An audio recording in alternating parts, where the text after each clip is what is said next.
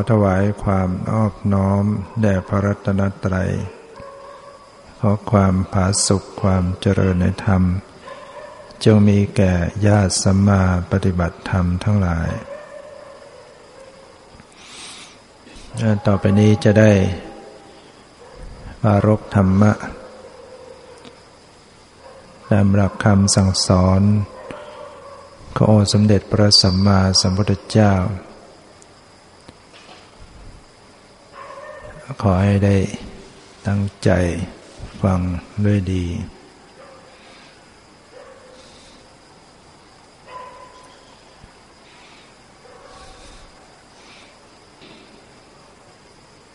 ในการปฏิบัติธรรม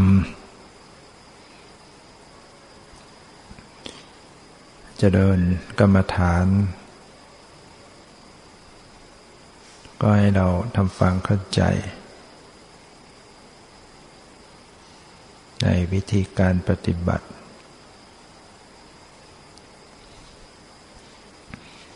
การปฏิบัตินั้นก็มีทั้งสมถะและวิปัสสนา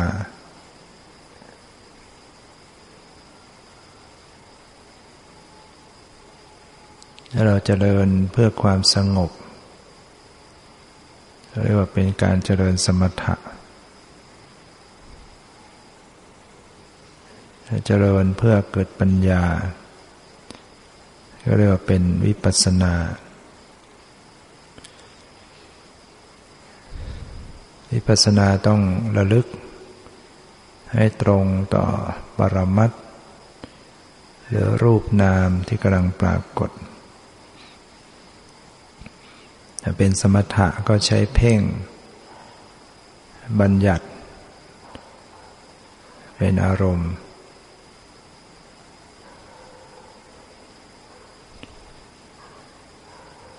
ฉะนั้นเวลาเราปฏิบัติมันก็จะ มีสมถะและวิปัสสนา ควบคู่กันไป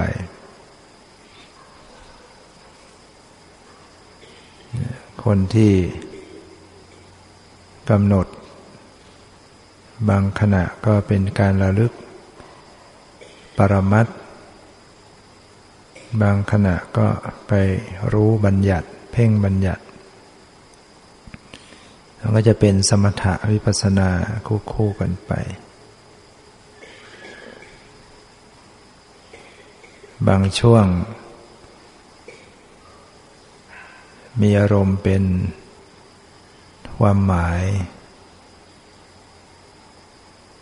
เป็นรูปร่างหรือบริกรรมเรียกชื่อ อย่างขนาดนี้ก็เรียกว่าเป็นสมถะอยู่ เช่น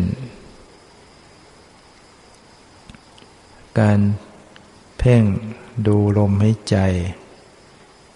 ว่าเข้าว่าออก เข้าก็รู้ว่าหายใจเข้า ออกก็รู้ว่าหายใจออก หายใจเข้ายาวหรือออกยาว เข้าสั้นหรือออกสั้น ก็รู้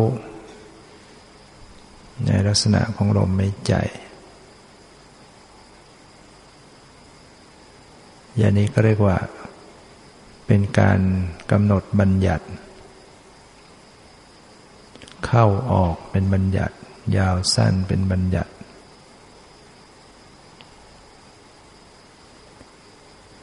ขณะใดที่ระลึกถึงความรู้สึก สังเกตดูว่ามันมีความรู้สึก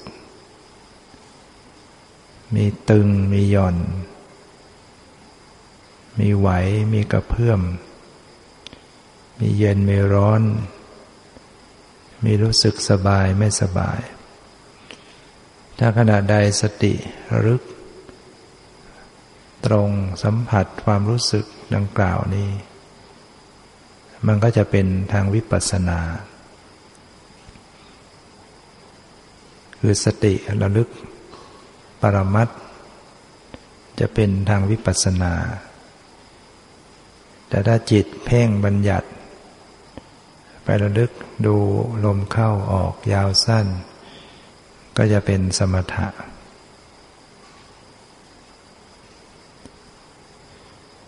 หรือขณะใด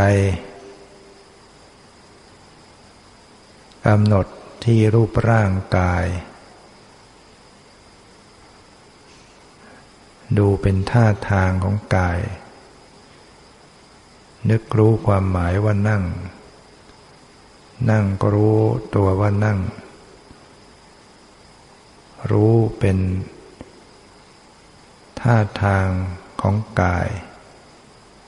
เป็นรูปทรง เป็นรูปสันฐานของกาย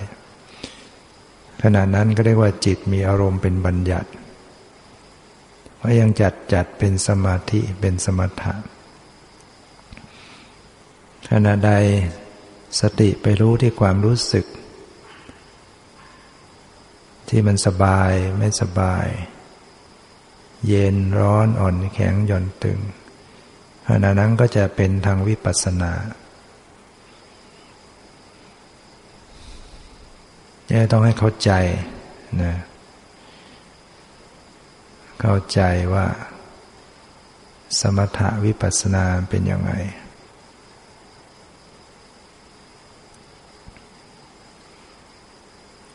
ขณะใดที่ ร่างกายรูปทรงของกายหายไป ว่างเปล่า จิตไปอยู่กับความว่างเปล่า อย่างนี้ก็เป็นสมถะ ความว่างเปล่าเป็นบัญญัติ เป็นสมมุติ แต่ขณะใดขณะที่จิต มีสมาธิ รูปทรงของกายหายไป ไม่มีรูปร่างกายนั่งอยู่ แต่มีสติกำหนดความรู้สึก มีความรู้สึกที่ไหวที่ตึง แต่ไม่เป็นรูปร่างกาย หรือกำหนดที่จิตได้ สติระลึกรู้จิตใจ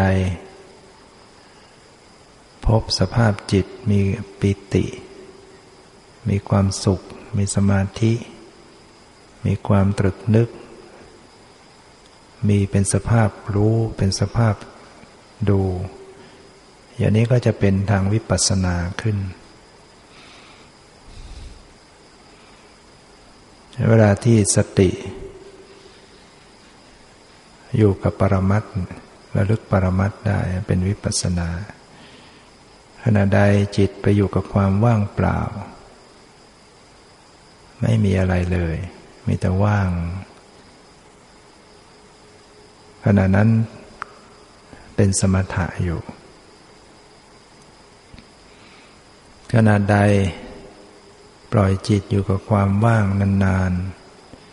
ๆ เกิดเป็นภาพนิมิตขึ้นมา เป็นสีเป็นแสงเป็นความสว่าง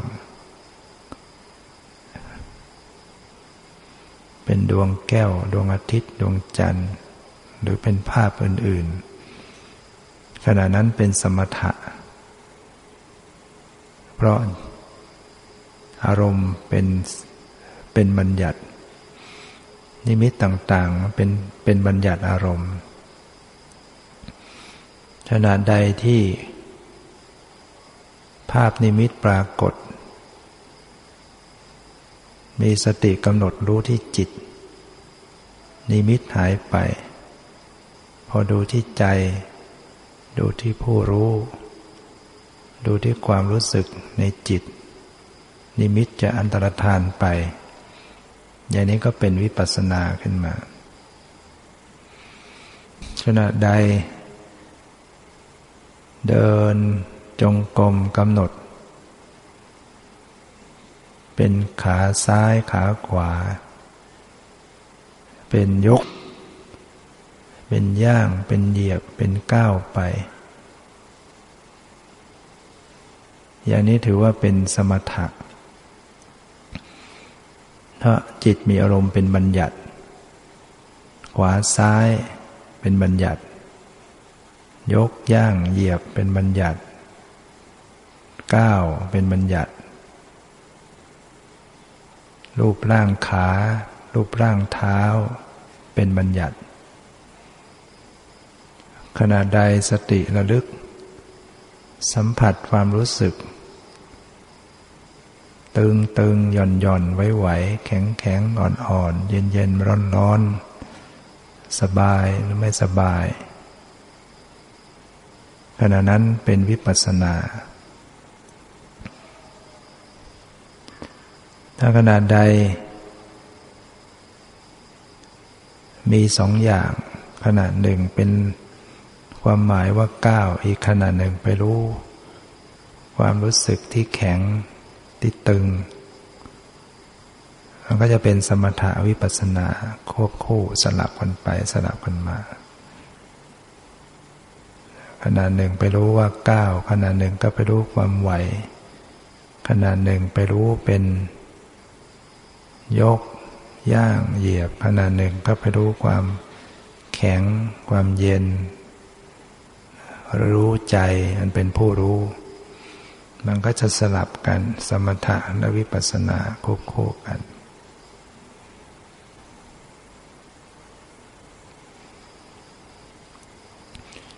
เยอะให้เข้าใจ โดยเอาอารมณ์มาตัดสิน ถ้าอารมณ์คือสิ่งที่ถูกรู้ของจิต เป็นบัญญัติ เป็นสมมุติ ก็พึงทราบว่า นั่นไม่ใช่วิปัสสนา นั่นเป็นสมถะ คือให้เกิดความสงบขณะใดสติระลึก ปรมัตกำหนดจดสภาวะปรมัต ขณะนั้นก็จะเป็นวิปัสสนา เพราะสติมีอารมณ์เป็นความจริง ปรมัตเป็นความจริง เป็นสภาวะที่มีอยู่จริง แม้ว่าจะยังไม่แจ่มแจ้ง รู้เข้าไปรู้ความจริง แต่มันยังไม่แจ่มแจ้ง ก็ถือว่าเข้าสู่เกณฑ์แนวทางของวิปัสสนา โอกาสที่จะแจ่มแจ้งย่อมเกิดขึ้นได้ ถ้าสติระลึกสัมผัส ตรงต่อสภาวะปรมัตก็จะเกิดความรู้แจ่มแจ้งขึ้นได้ คือรู้เห็นความไม่เที่ยง รู้เห็นความเกิดดับเป็นทุกข์ ไม่เที่ยงเป็นทุกข์ ทนสภาพเดิมไม่ได้ เป็นอนัตตาบังคับบัญชาไม่ได้ สรุปก็คือเข้าไปรู้ถึงสภาพธรรมที่ไม่ใช่ตัวตน ลบละคลายความรู้สึกเป็นตัวเราของเรา พบว่ามันสักแต่สิ่งที่ปรากฏหมดไปไม่เที่ยง เกิดขึ้นหมดไปไม่เป็นทุกข์เกิดขึ้นดับไปบังคับไม่ได้นั่นก็จะเป็นวิปัสสนาขึ้นมา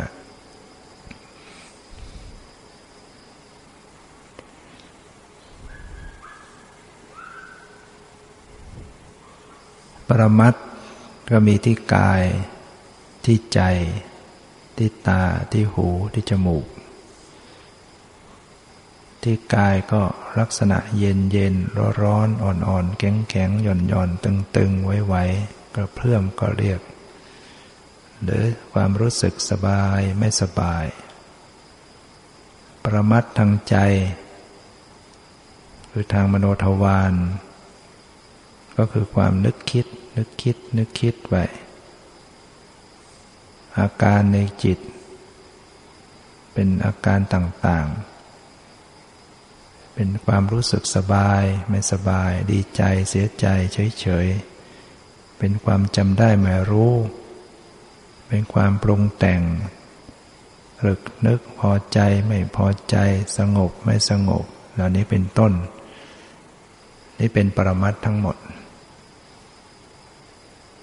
ลักษณะเป็นผู้รู้ผู้ดู ก็เป็นปรมัตการกำหนดจะต้องระลึกทั้งปรมัตทางกายทั้งปรมัตทางใจ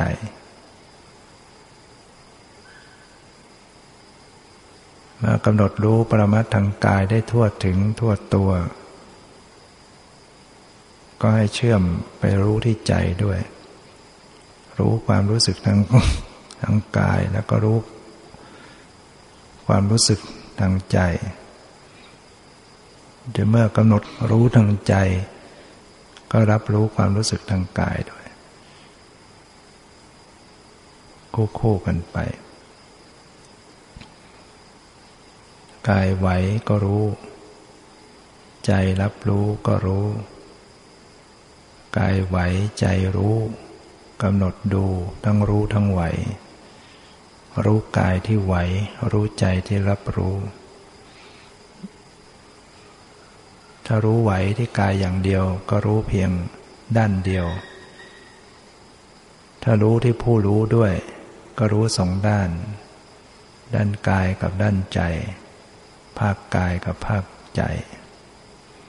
โดยจะพบว่า ไหวๆก็อย่างหนึ่ง ผู้รู้ก็อีกอย่างหนึ่ง ไหวเป็นรูป ผู้รู้เป็นนาม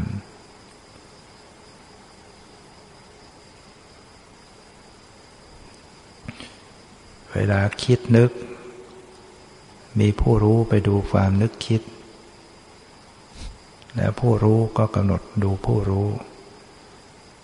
ก็พบว่าความคิดก็อย่างหนึ่ง ผู้รู้ก็อีกอย่างหนึ่ง เป็นนามทั้งคู่ ความคิดก็เป็นนามธรรม ผู้ไปรู้ความนึกคิดก็เป็นนามธรรม ไม่ใช่ตัวตน ผู้รู้นอกจากจะรู้สภาวะอย่างอื่น ผู้รู้ยังต้องรู้ตัวของผู้รู้ด้วย และเห็นผู้รู้ก็เกิดดับ หมดไปหายไปมีแล้วหมดไป ผู้รู้ยัง วางยังปล่อยผู้รู้ ฉะนั้นการปฏิบัติ มีทั้งกำหนดสิ่งที่ถูกรู้ มีทั้งกำหนด ในรู้ มีทั้งกำหนด ที่รู้ หรือผู้รู้กำหนดสิ่งที่ถูกรู้กำหนด ในรู้กำหนดที่รู้ สิ่งที่ถูกรู้ ก็คืออารมณ์ต่างๆ อารมณ์ปรมัตก็คือสีเสียงกลิ่นรสผลพะ ปรากฏก็กำหนด อันนี้เป็นสิ่งที่ถูกรู้กำหนดในรู้ ก็คือสังเกต อาการความรู้สึกในจิต เช่นเกิดพอใจไม่พอใจ สงบ ไม่สงบ สงสัย เหล่านี้คือสิ่งที่อยู่ในรู้นะกำหนดที่รู้ ก็คือกำหนดลักษณะของจิตโดยเฉพาะ จิตจะทำหน้าที่รับรู้รับรู้รับรู้อารมณ์จะเป็นผู้รู้กำหนด สิ่งที่ถูกรู้กำหนดในรู้กำหนด ผู้รู้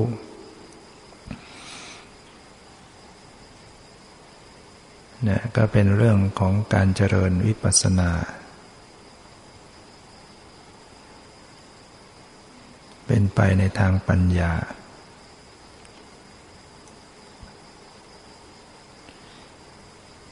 จะเห็นความเปลี่ยนแปลง เห็นความเกิดดับ เห็นอนิจจังทุกขังนัตตาได้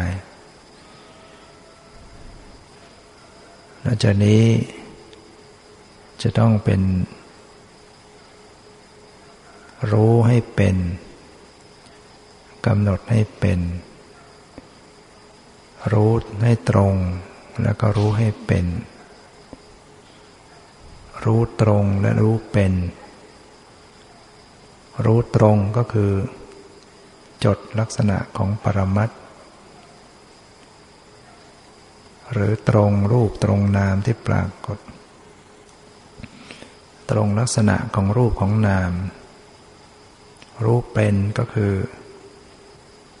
รู้อย่างปล่อยวาง รู้อย่างพอดี รู้อย่างไม่ยินดียินร้าย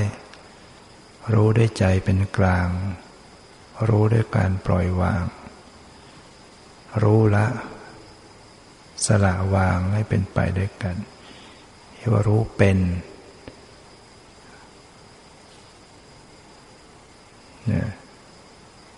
ถ้ารู้ไม่เป็น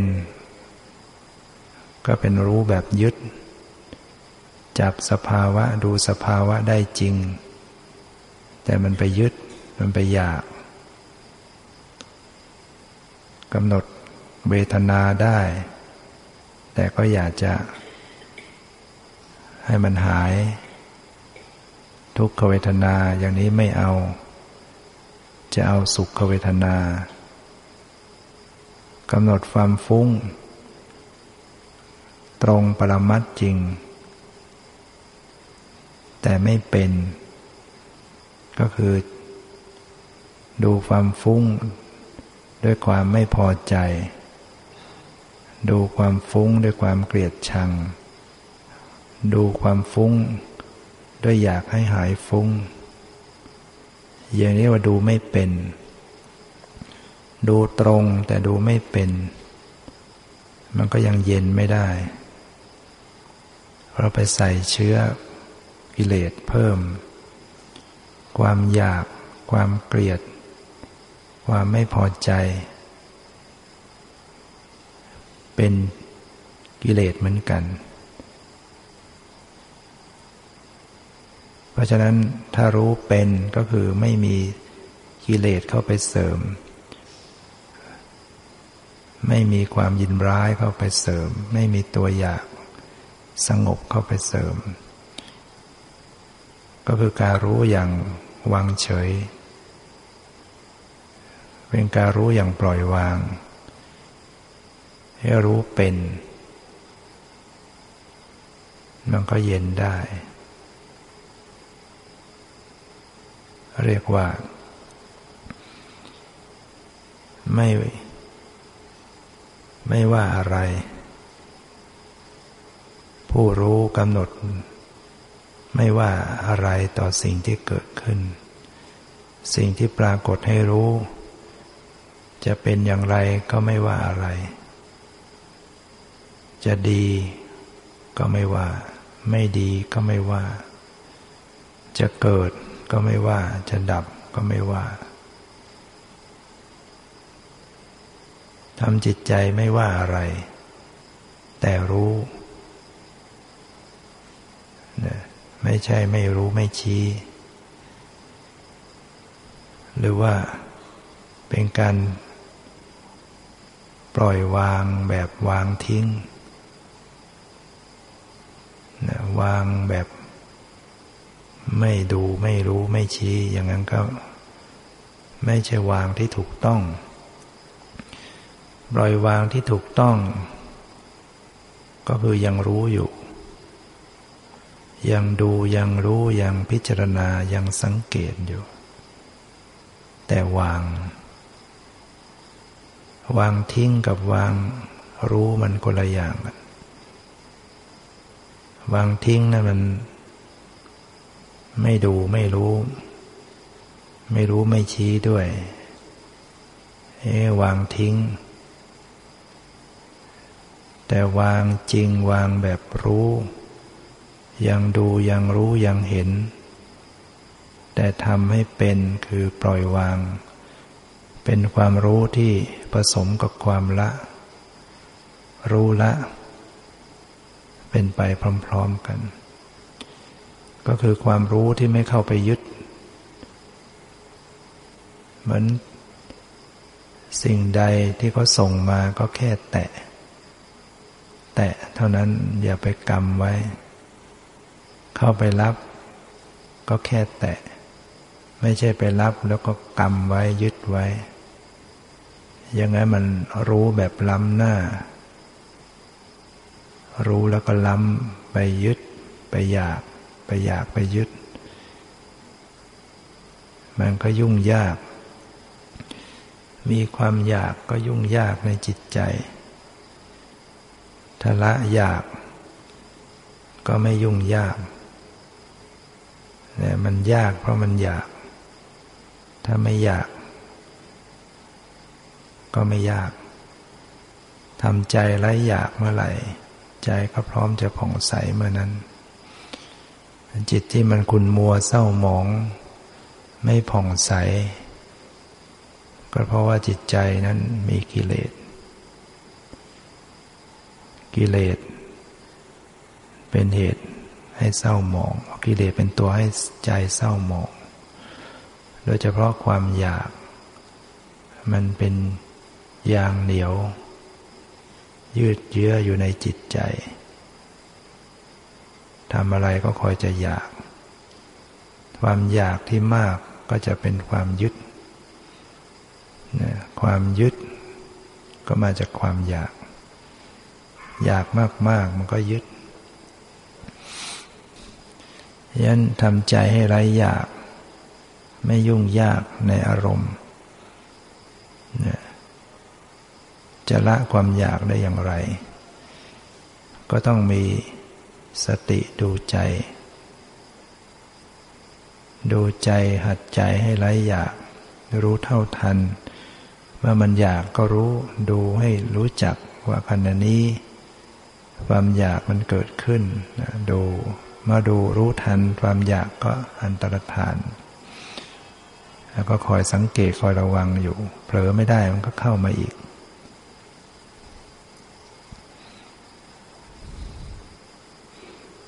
ฉะนั้นถ้าทำจิตให้ไร้อยากเมื่อไร ใจก็ผ่องใสเมื่อนั้นจิตเนี่ยพร้อมจะผ่องใส เพราะว่า พื้นเพของจิตลำพังจิต ที่บริสุทธิ์มันจะผ่องใสประพัดสอน แต่ที่มันเศร้าหมองขุนมัว เพราะกิเลสมันจรเข้ามาอยู่เรื่อย ถ้าสามารถคัดกรองกิเลสออกจากจิตจากใจได้ จิตใจก็คืนสภาพผ่องใสขึ้นมานั้น เหมือนกระจก ธรรมดามันต้องใสสะอาดผ่องใส มองเห็นเงาได้ชัด แต่มันเศร้าหมองมองไม่เห็นเงาก็เพราะ มันมีทุลีฝุ่นละอองมาจับเป็นฝ้า เมื่อเช็ดเอาฝุ่นละอองออกไป กระจกก็ใส ตามสภาพของมัน มองเห็นเงาในกระจกได้ชัดเจน เหมือนจิตใจ ถ้าไล่เอากิเลสออก มันก็มองเห็นสภาพความเป็นจริงของจิตของชีวิตตนเอง ว่าเป็นอะไรอย่างไรคือเป็นธรรมชาติ ไม่ใช่สัตว์บุคคลตัวตัวเราเขา หรือมันน้ำปกติน้ำย่อมเป็นธรรมชาติที่ใสสะอาด แต่น้ำมาขุ่นมัวมัวหมองเศร้าหมอง เพราะมี สิ่งปฏิกูล เข้าไปผสมในน้ำใน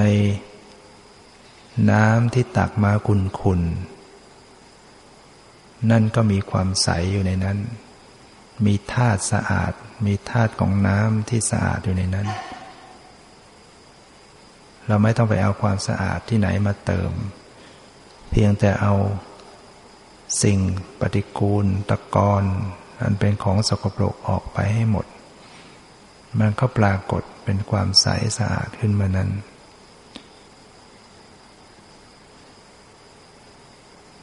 จิตใจนี่ก็เหมือนกัน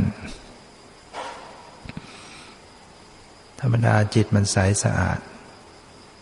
แต่มาคุณโมเศร้ามองเพราะกิเลสทั้งหลายมันจองเข้ามาเนี่ยที่มาปฏิบัติก็เพื่อที่จะกรองกิเลสออกไป จากใจให้หมดสิ้น ผู้ใดกรองได้มาก ใจก็ใสสะอาดได้มาก กรองออกไปได้น้อย ก็ใสน้อย หรือไม่ได้กรอง แต่ทำให้มันตกตะกอนนอนก้น จิต ก็ใสเบื้องบน มันน้ำถ้ามันตกตกตะกอน น้ำส่วนเบื้องบนก็ใสสะอาด แต่มันไม่ใช่ จะบริสุทธิ์จริง เพราะเมื่อไปเขยา่า ไปสะเทือน ขยับขยื่นมันก็ขุ่นอีก นั่นหมายถึงจิต ที่ใช้ฝึกด้วยสมาธิ ให้มีสมาธิ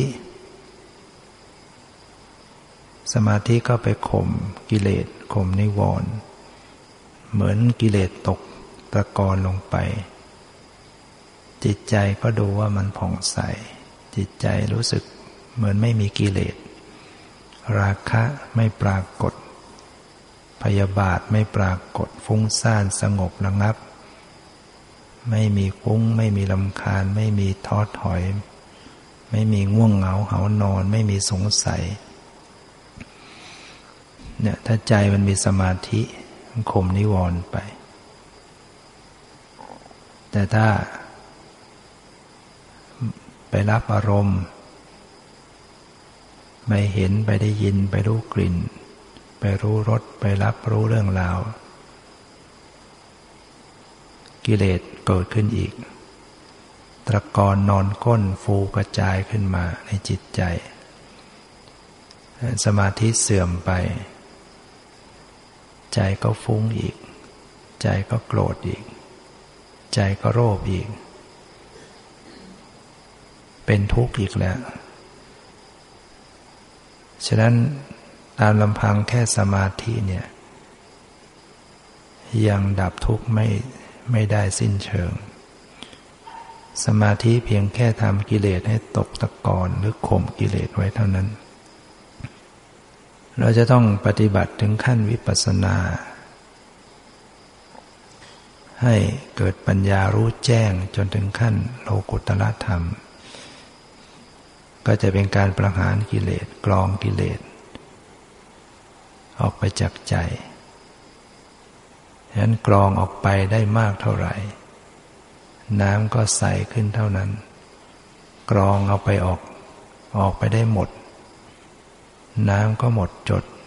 เหมือนจิตใจที่กรองกิเลสไปได้หมด จิตใจก็หมดจดผ่องใส จะเขย่าอย่างไรมันก็ไม่เศร้าหมองขุนมัว เหมือนจิตที่ไร้กิเลสของพระอรหันต์กระทบอารมณ์อย่างไร ใจก็ยังบริสุทธิ์ ไม่เศร้าหมอง เพราะมันไม่มีเชื้อตะกอนกิเลส กระทบกระทั่งอย่างไรมันก็ไม่โลภไม่โกรธไม่หลงนะไม่เหมือนปุถุชน ปุถุชนมันกิเลสมันมีอยู่ กระทบอารมณ์ไม่ได้ กิเลสมันก็จะฟูออกมา จากอนุสัยกิเลส เป็นกิเลสที่นอนเนื่อง ไม่ปรากฏ ติดมาในขันธสันดาน นับนานไม่ท้วนเนี่ยพอกระทบอารมณ์ ก็ฟูขึ้นมาในใจขุนขึ้นมาในใจ โรคขึ้นมาในใจ โกรธขึ้นมาในใจ ฟุ้งขึ้นมาในใจ ถือตัวถือตนขึ้นมาในใจ อิจฉาริษยาขึ้นมาในใจ มานะทิฏฐิขึ้นมาในใจ ท้อถอยขึ้นมาในใจ สงสัยขึ้นมาในใจ อย่างนี้กิเลสมันฟูขึ้นมาในใจแล้วถ้าเจ้าตัวยังไม่รู้ทัน ไม่มีสติควบคุม เผลอไผลลืมเนื้อลืมตัว ก็จะกระทำไปทางกายวาจาที่ไม่ดี เป็นบาปเป็นอกุศลกรรม ทางกายทางวาจา หรือไม่ได้กระทำแต่โกรธแค้นพยาบาทอาฆาตวางแผนอยู่ในใจ ก็เป็นกรรมที่มีสิทธิ์จะนำไปสู่อบายได้เช่นเดียวกันเรียกว่าเป็นอกุศลกรรมบท ทางมโนกรรม แม้เพียงแค่ทางใจ ก็เป็น มีสิทธิ์เป็นอกุศลกรรมบท ถ้าใจที่มีกิเลสรุนแรงถึงขั้นวางแผน เช่นมีความพยาบาทอาฆาต แก้แค้น คิดแก้แค้น หรือคิดจะเบียดเบียนให้เขา เดือดร้อน ก็เป็นกรรม เป็นอกุศลกรรมบทมีสิทธิ์ ส่งไปสู่อบายได้ นี่ยเพราะฉะนั้นกรรมมันเกิดขึ้น ทั้งทางใจ ทางกายทางวาจา แม้จะแสดงกระทำไปทางกาย ทางวาจา มันก็มาจากใจ มีใจเป็นหัวหน้า มีใจเป็นใหญ่สำเร็จออกมาจากใจ ถ้าจิตใจไม่ดี ก็ส่งมาทางกาย ไม่ดีวาจาก็ไม่ดี จะทำสิ่งใดก็ไม่ดี พูดสิ่งใดก็ไม่ดี ถ้าใจมันดี พูดมันก็ดี กระทำมันก็ดีไปด้วย ฉะนั้นพระพุทธเจ้าจึงตรัส ว่ามโนปุพังกมาธรรมา มโนเศรษฐามโนมายาเป็นต้น ใจนี้เป็นใหญ่ใจนี้เป็นหัวหน้าสำเร็จด้วยใจบุคคล มีใจไม่ดี ก็กระทำทางกายไม่ดีวาจาไม่ดี บาปก็จะติดตามผู้นั้นไป เหมือนล้อเกวียนที่หมุนทับรอยเท้าโคไป ถ้าจิตใจดีการกระทำก็ดีพูดก็ดี ก็เป็นบุญบุญย่อมติดตามบุคคลนั้นไป เหมือนเงาติดตามตัว บุญก็ตามรักษาผู้นั้น ให้ประสบความสุข ความเจริญแคล้วคลาดปลอดภัยประสบแต่สิ่งที่ดีงาม ถ้าบาป ก็ตามสนองเมื่อไร่ทัน ก็เล่นงานผู้นั้นให้ทุกข์ให้เดือดร้อนนะประสบภัยพิบัติอันตราย เสียหายในชีวิตและทรัพย์สิน นั่นคือบาป ฉะนั้นบาปและบุญ ที่เป็นคุณเป็นโทษมันก็มาจากใจจากจิต ถ้าจิตไม่ได้รับการฝึก จิตก็ย่อมจะไหล ไปในทางความชั่ว รวมตัวที่จะไปกระทำในสิ่ง ไม่ดี ความทุกข์ก็ไติดตามผู้นั้นไป ถ้าจิตใจได้รับการฝึกที่ดี จิตก็จะมีแต่กุศล ก็ส่งผล เป็นความสุข และส่งถึงที่สุด คือวิมุตติหลุดพ้นจะหลุดพ้น ก็ต้องไปจากการ เจริญกุศล โดยเฉพาะขณะที่ปฏิบัติเจริญสติ สตินี่ก็เป็นธรรมในฝักฝ่ายกุศล ผู้ปฏิบัติ ผู้หวังความดับทุกข์ ผู้หวังความพ้นทุกข์ ก็ต้องเป็นผู้ ไม่ประมาท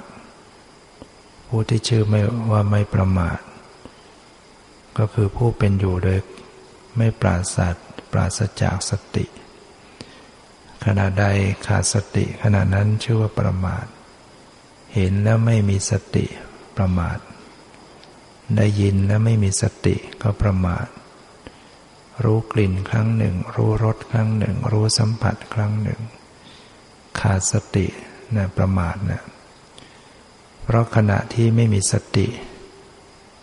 ในการเห็นครั้งหนึ่ง ได้ยินครั้งหนึ่ง หรือดมกลิ่นริมรสหรือสัมผัสครั้งหนึ่ง กิเลสย่อมเกิดขึ้น ไม่โลภก็โกรธไม่โกรธก็หลง ไม่ยินดีก็ยินร้าย หรือไม่ก็หลงในอารมณ์ โอกาสที่จิตจะเป็นกุศลยากแม้ขณะพยายามเจริญสติ คอยระวังสำรวมรักษาจิต ยังอดที่จะคิดไปในทางอากุศลไม่ได้ ยังอดไหลไปสู่กิเลส แม้จะพยายามควบคุม กิเลสมันยังแทรกเข้ามาได้อยู่เสมอ ถ้าไม่ได้ปฏิบัติเลย กิเลสมันจะเกิดขนาดไหนฉะนั้นการที่ บุคคลได้มีความเข้าใจ ในแนวทางของการปฏิบัติ ก็ถือว่าเป็นผู้โชคดี เกิดมาทั้งทีไม่เสียหลายนำชีวิตสังขาร มาสร้างสิ่งที่เป็นสาระ เป็นประโยชน์ให้ตนเอง ก่อนที่ชีวิตจะดับลงไป อย่างไร้ค่า คนเราตายแล้วก็ไร้ค่า ขายใครก็ไม่มีใครเอา ให้ฟรีๆแถมให้เงินก็ยังไม่มีใครเอาว่าชีวิตสิ้นลมไม่ใจก็เน่าเปื่อย เป็นของเหม็นเป็นของน่าเกลียดน่ากลัวนะขาหมูก็ยังมีค่ากว่า ประโยชน์บ้านใครก็ยังมีคนเอา แต่ถ้าเป็นขาคนไปอยู่หน้าบ้านใคร ก็มีแต่คนจะวิ่งหนีฉะนั้นชีวิตนี้ จะมีค่ามีสาระก็ตอนที่ ยังมีลมหายใจ แต่ถ้าเอามีเอาลมหายใจ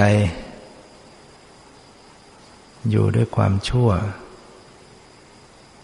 ชีวิตนั้น ก็ไม่มีคุณค่า นอกจากจะไม่มีคุณค่า ยังเป็นชีวิตที่ มีปัญหา เกิดมาแล้วก็หนักแผ่นดินอันชีวิตที่จะมีคุณค่ามีสาระ ก็คือเอาชีวิตมา ทำความดีมาสร้างกุศล มาเจริญความดีด้วยการให้ทานด้วยการรักษาศีลด้วยการเจริญภาวนา ก่อนที่มันจะหมดลมหายใจนะสมบัติส่งได้แค่โรงพยาบาล ลูกหลานส่งได้แค่เชิงตะกอนบาปบุญเป็นทุนรอนส่งไปถึงพบภายภาคหน้าเนี่ยสาระของทรัพย์ อยู่ที่การให้ทาน สาระของสังขาร อยู่ที่การ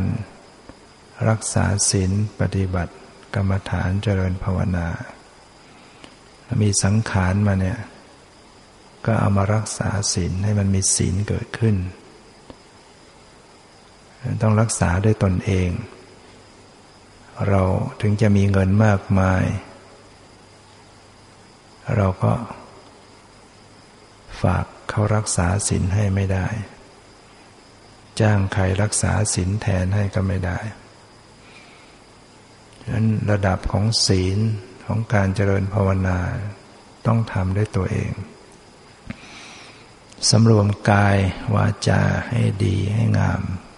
ก็เป็นศีลสำรวมจิตมีสติสำรวมใจรักษา ทวารทั้งหกขณะเห็นได้ยิน รู้กลิ่นรู้รสรู้สัมผัสนั่นก็เรียกว่าเป็นการเจริญภาวนา มันก็มีสาระขึ้น ชีวิต เกิดมา ได้มีธรรมะ ได้มีดวงตาเห็นธรรม ไม่เสียทีที่เกิดมา ไม่เสียชาติเกิด ที่ได้กำเนิดมาเป็นมนุษย์เนี่ยเป็นผู้มีจิตใจสูง มีสติปัญญา มาพบพระพุทธศาสนาเนี่ยแต่ถ้าไม่สนใจไม่ใฝ่หาธรรมะ ทั้งๆทที่เกิดมาเป็นมนุษย์แล้ว มาพบพุทธศาสนาแล้ว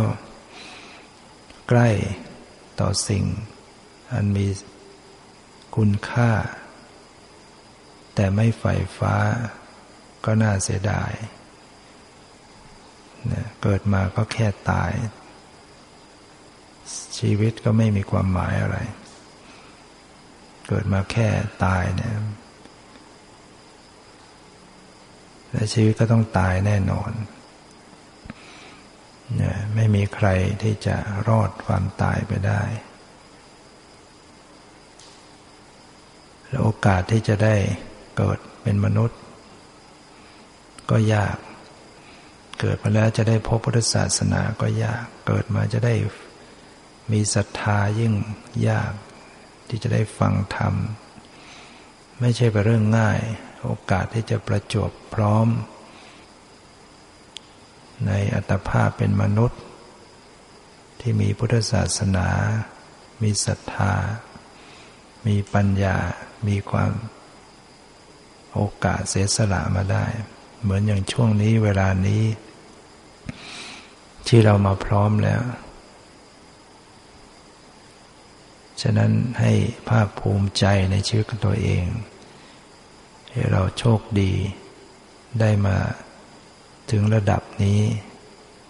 ก็มีหน้าที่ที่จะต้องเพียรพยายามนะขนขวาย ถ้าเรามีความเพียร นะความสำเร็จก็จะเกิดขึ้น ไม่มีใครประสบความสำเร็จด้วยความสบายนะพระเจ้าทุกๆพระองค์ สร้างบารมีมาด้วยความยากลำบากทั้งนั้น เสียสละ ร่างกายทรัพย์สินชีวิตมานับไม่ถ้วน กว่าจะได้มาเป็นพุทธเจ้า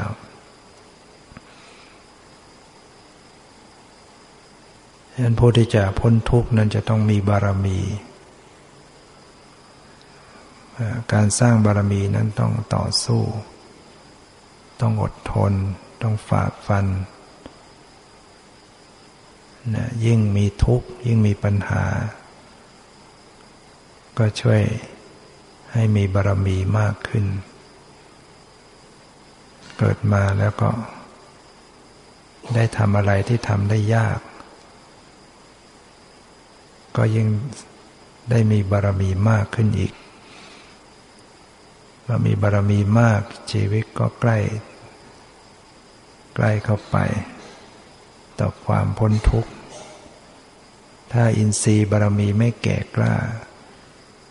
มันก็ไม่สามารถจะเกิดดวงตาเห็นธรรม ปฏิบัติยังไงยังไงก็ยังบรรลุธรรมไม่ได้